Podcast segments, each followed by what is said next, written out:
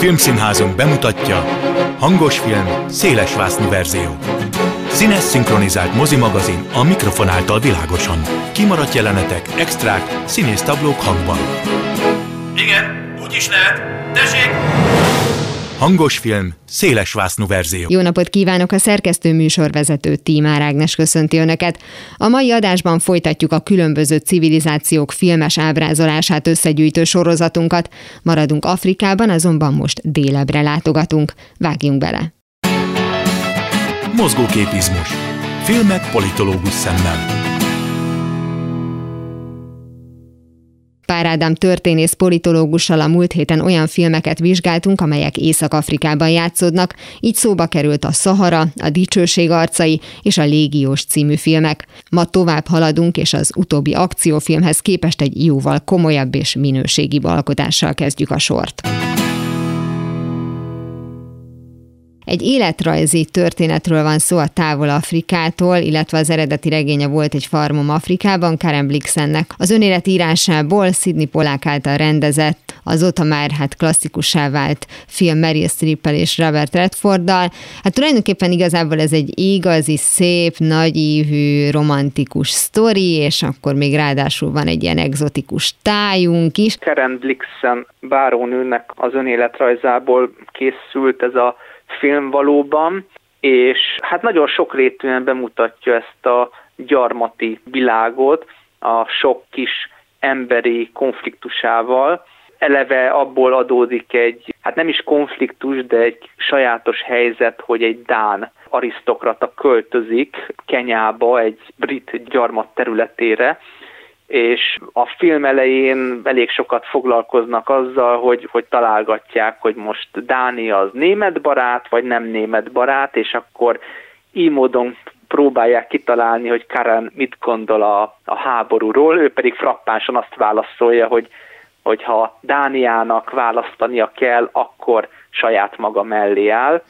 Ezen kívül pedig talán azért, mert ő nem angol, tehát nem annyira érdekelt az afrikai kontinensnek a feltérképezésében, meghódításában, anyagi erőforrásainak a kiaknázásában,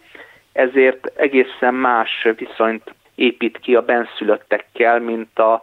a brit adminisztrációnak a tagjai. Tehát elég sokszor láthatjuk azt, hogy a brit telepesekkel, és most telepes alatt vagyonos emberekre gondoljunk, vagy a brit adminisztráció különböző fafejű tisztviselőivel neki éles konfliktusa lesz. És például az őslakosoknak a, az életét meghatározó folyamatok miatt is, tehát például amiatt, hogy egy iskolát szeretne építeni a, az őslakos gyerekeknek, mire az a válasz, hogy na de minek az nekik. Ezen kívül pedig látunk egy szerelmi háromszöget is, talán mondjuk ez a leghíresebb vonatkozása a filmnek, tehát fokozatosan Karen elhidegül a svéd arisztokratától, akinek egy kávéültetvénye van Kenyában, és hát egyre inkább egy ilyen kicsit kalandor, kicsit telepes mentalitású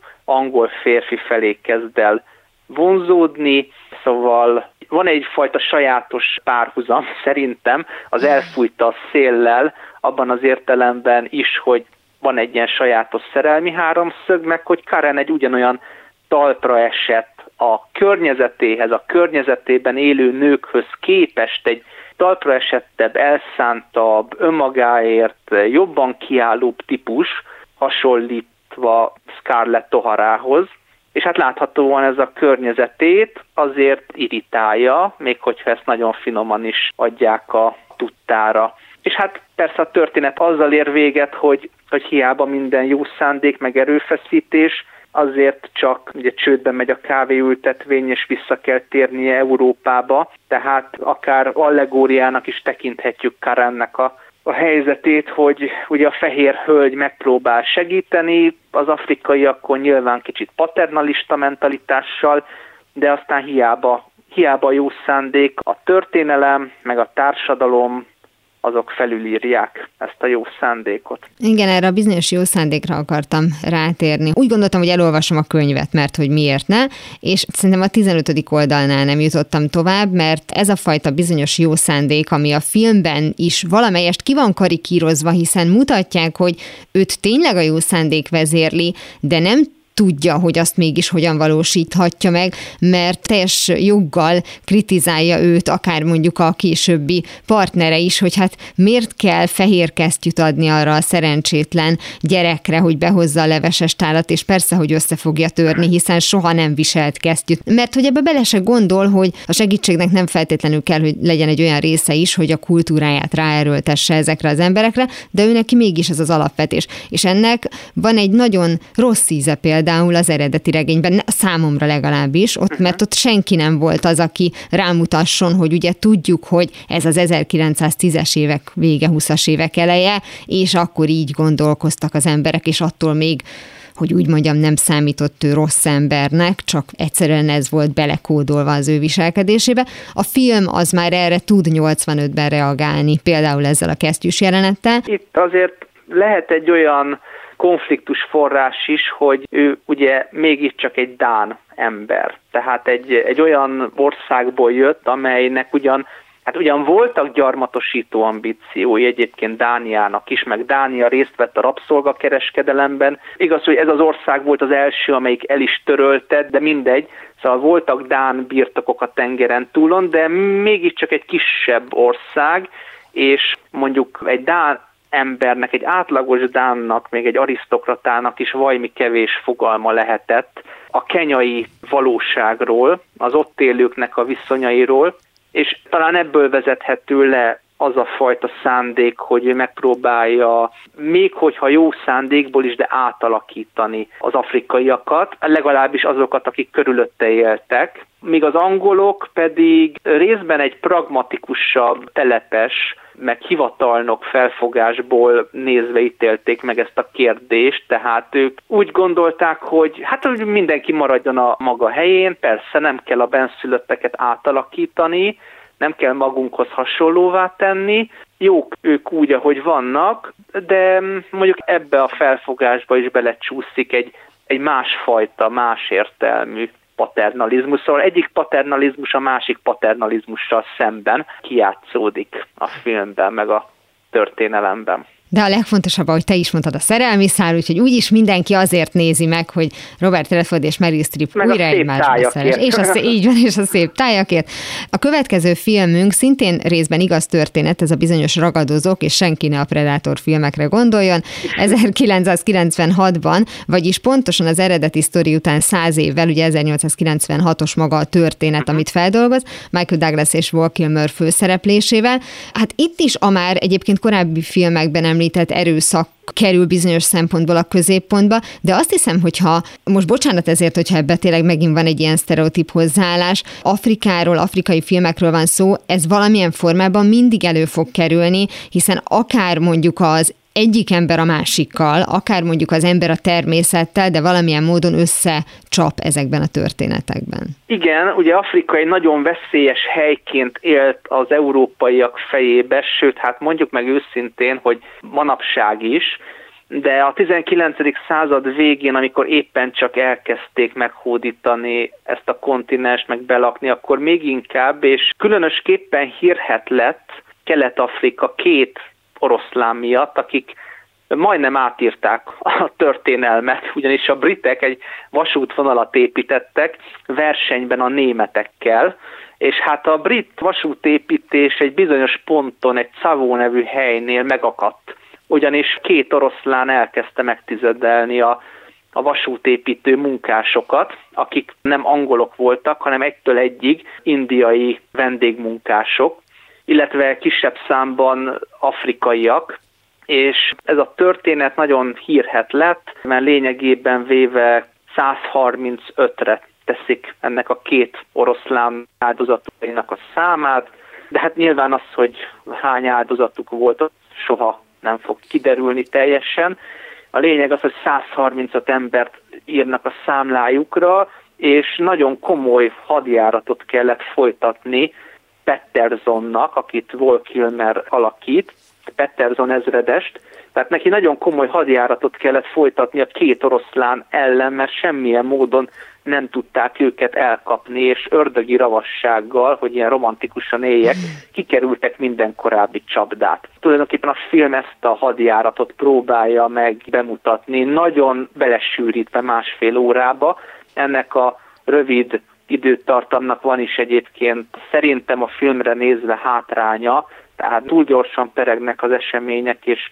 nem nagyon építik fel a szereplőknek a jellemét, viszont nagyon fontos társadalmi szempontból, hogy a filmben utalnak a ellentétre az afrikaiak és az indiaiak között, tehát még Pettersonnak az is nehézséget okoz, hogy egyben tartsa a munkásait, mert itt vannak Indiából jött hinduk és muszlimok, akik egymással szemben is ellenségesek, vannak afrikaiak, akik betolakodónak látnak mindenkit az ő földjükön, és még ezt tetőzi a két oroszlánunk. A következő filmünk is szintén, hát mondjuk valós eseményeket dolgoz fel, és Ugandába jutunk el a következő történettel, ez a bizonyos az utolsó skót király, Forrest Whitakerrel és James McAvoy-jal, 2006-ból való ez a film is, mint egy korábban említett. Egyrészt iszonyatosan különleges ez a történet, másrészt pedig nagyon jól meséli el, és van egy, a már korábban említett erőszak, akár mondjuk szellemi szinten is, megjelenik, tehát egy újabb aspektusát ismerjük meg ennek az afrikai létnek, vagy konkrétan mondjuk az ugandai történelmi helyzetnek.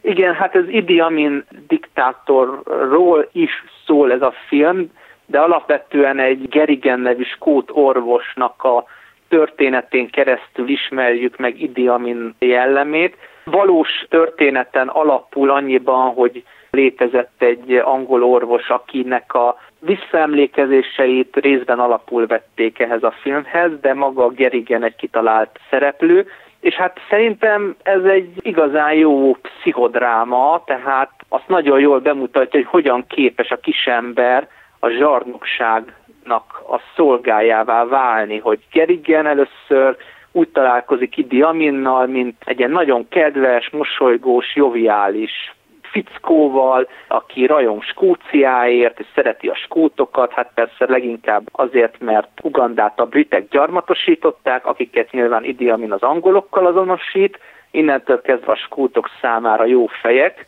innen származik a filmnek a cím az utolsó skót király, és aztán szépen lassan csúszik bele a film abba, hogy kiderül, hogy ez a joviális ember, aki a népe felvirágoztatásának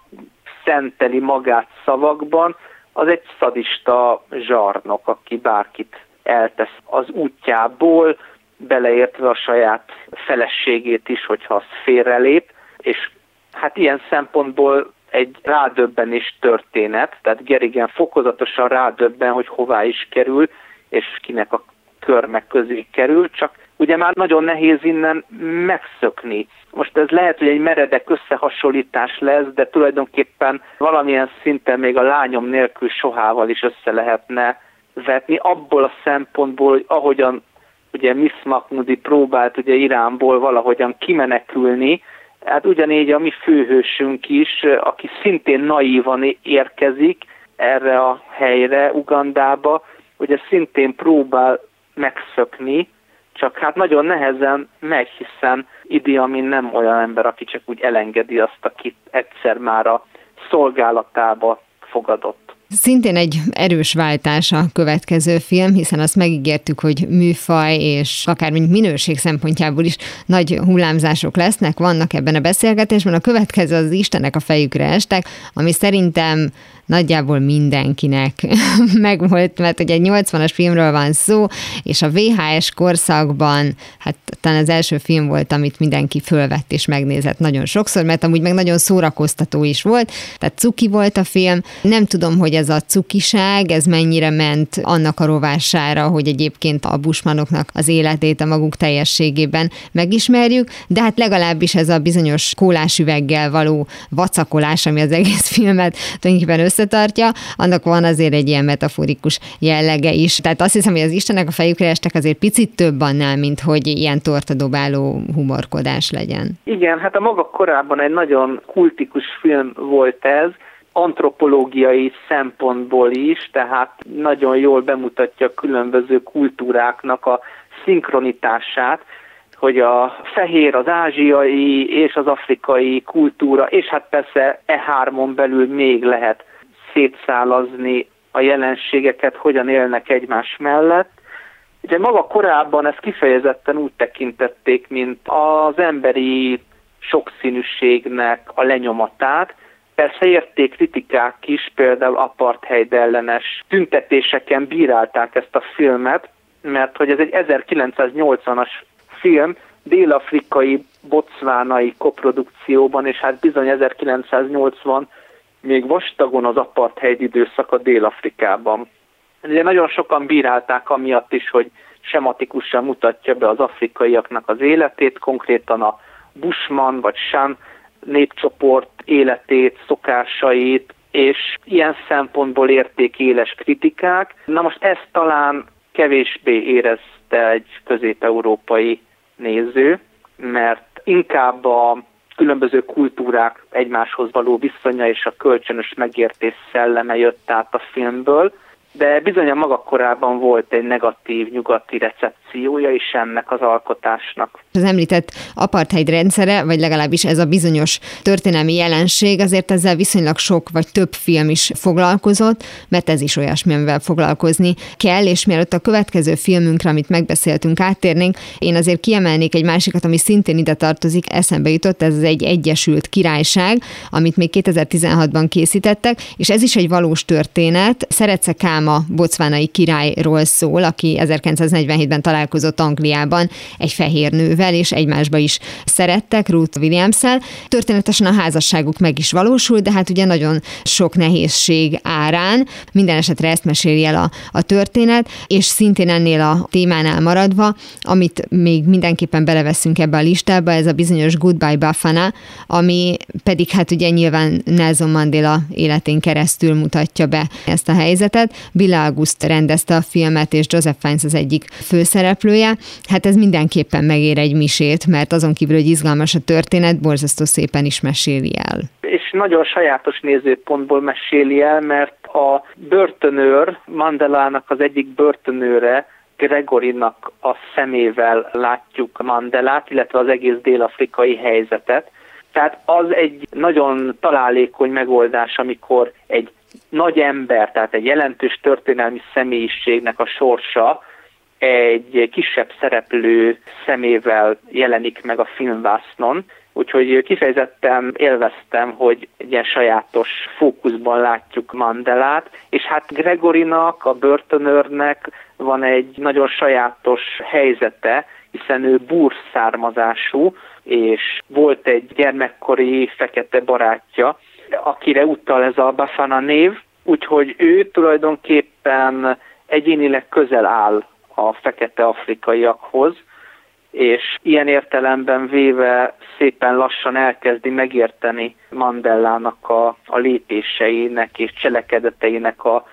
mozgató rugóját. Először csak a börtönparancsnokság küldi oda Gregorit, hogy hát figyelje meg Mandélát, meg próbáljon meg kiszedni belőle információkat, és aztán kialakul a két férfi között egy, egy barátság. Na persze ebbe a barátságba belejátszik az is, hogy Mandela egy tanult, a búr és angol világot jól ismerő ügyvéd, tehát ő pontosan tudja, hogy, hogy hogyan kell beszélni ezekkel az emberekkel, mármint hogy Gregorival például, vagy úgy általában véve a búrokkal és az angolokkal, tehát ő kifejezetten kompromisszumkészen viszonyul ehhez, és örül, hogy van valaki, akivel beszélgethet. És nagyon érdekesen jelennek meg a politikai ellentétek, például amikor Gregory fölolvassa az Afrikai Nemzeti Kongresszusnak egy programjából egy fejezetet, és ugye arról szól ez a fejezet, hogy az Afrikai Nemzeti Kongresszus a termelőeszközöknek az államosítását követeli, és akkor megkérdezik Gregory, hogy ez nem kommunizmus? Mire Mandela azt feleli, hogy nem, ez szintiszta nacionalizmus, mert hogy arról van szó, hogy a termelőeszközök azok a nemzet kezében legyenek, a nemzeti közösség érdekét szolgálják. Most nyilvánvalóan persze ebbe beleértette Mandela a fehéreket is, az indiaiakat, a színeseket, de nyilván a lakosság túlnyomó részét kitevő fekete afrikaiakat is, akiknek ekkor hát úgy szólván semmihez nem volt joguk, úgy igazság szerint, és hát aztán szépen látjuk, hogy a film végére azért csak sikerül, sikerül áttörni a, a rendszernek a falát, és tárgyalóasztalhoz ülteti az ellenállása másik oldal politikusait, úgyhogy a film végén Mandela már egy, egy elismert és mindkét fél által méltányolt politikusként lép el előttünk, és Gregory felesége, aki konzervatívabb, mint a férje, hát végül is üdvözli Mandélát, és az pedig viszonozza a köszöntését. Szóval összességében véve nagyon jól bemutatja mind a, a magánéleti folyamatokat, mind Gregory családját, mint Mandelának a magánéletét, és egyúttal a fekete afrikai, meg dél-afrikai történelemnek ezt a sorsfordító időszakát. Arról már ugye beszéltünk, hogy nagyon nem mindegy, hogy mikor készül el egy adott film, főleg, hogyha egy történelmi helyzetet akar bemutatni Afrikában, és hogy azt mi mondjuk például mikor nézzük meg, vagy mikor nézzük meg újra. És arról is beszéltünk az interjú előtt, hogy a Tarzan filmeket legalább említés szinten mindenképpen azért bevesszük ebbe a listába, hiszen hát ezeknek a helyszíne mégiscsak az a klasszikus afrikai dzsungel, de az a bizonyos mesebeli Afrika, ahogy a dal is szól, tehát hogy nem tudom, hogy itt komolyabban foglalkozunk foglalkoznak-e történelmi tényekkel, mert ugye a 30-as évekbeli egy-két Johnny Weissmülleres filmnek természetesen nem a társadalomformálás volt a célja, ahogy mondjuk a későbbi Alexander Skarsgårdral készült alkotása, a Tarzan legendája is inkább kalandfilmként értékelhető, bár nyilván ott már azért meg kell, hogy jelenjen valamiféle állásfoglalás. Az meg megint egy másik kérdés, hogyha már itt az aggájainkról van szó, hogy Johnny Weissmuller és Alexander Skarsgård esetében is az volt a cél, hogy nagyon sokat mutogassa őket a rendező filmesztelenül, és hogy ez kimeríti a szexizmus fogalmát, ezt meg mindenki döntse el maga, mert valójában az volt a cél, hogy ugyanolyan mutatósak legyenek, mint a táj. Persze Tarzanról tudjuk, hogy egyébként nem volt túl öltözött. Egyébként még érdemes megemlíteni, hogy ugyebár Walt Disney rajzfilm is készült belőle, sőt, akár paródia, szóval rengeteg Tarzan film készült. Van-e köztük olyan, amelyik bármilyen szinten foglalkozott Afrikával mélyebben, mint hogy itt van egy egzotikus háttér? Háttér? Hát a Tarzan filmeknek már az alap csengése és meglehetősen Európa meg fehér ember központú, mert hát mégiscsak ugye egy fehér ember nevelkedik föl a dzsungelben, és a dzsungelnek az ura lesz.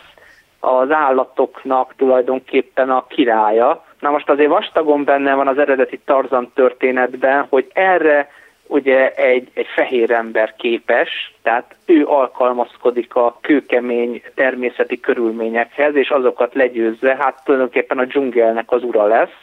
És azért, hogyha megnézzük a Tarzan filmeket mondjuk a 30-as években, de későbbi alkotásokra is igaz ez, akkor azért mindig azt látjuk, hogy nagyon egy kaptafára készültek ezek a mesék, ugye mindig bemerészkedik a dzsungelbe valami rossz szándékú fehér emberekből álló csapat, az orvadászok, az elefántcsontvadászok, a kincskeresők, és ugye Tarzan persze legyőzi őket, hát mindig volt azért egy-két fehér, aki mellé járt, vagy segítette valamilyen módon, de ugye általában ugye mindig legyőzte a csúnya, gonosz szándékú kalandorokat, és akkor felvethető a kérdés, hogy a feketék maguk hogyan jelentek meg a filmekbe, tehát mondjuk az afrikaiakat hogyan ábrázolták,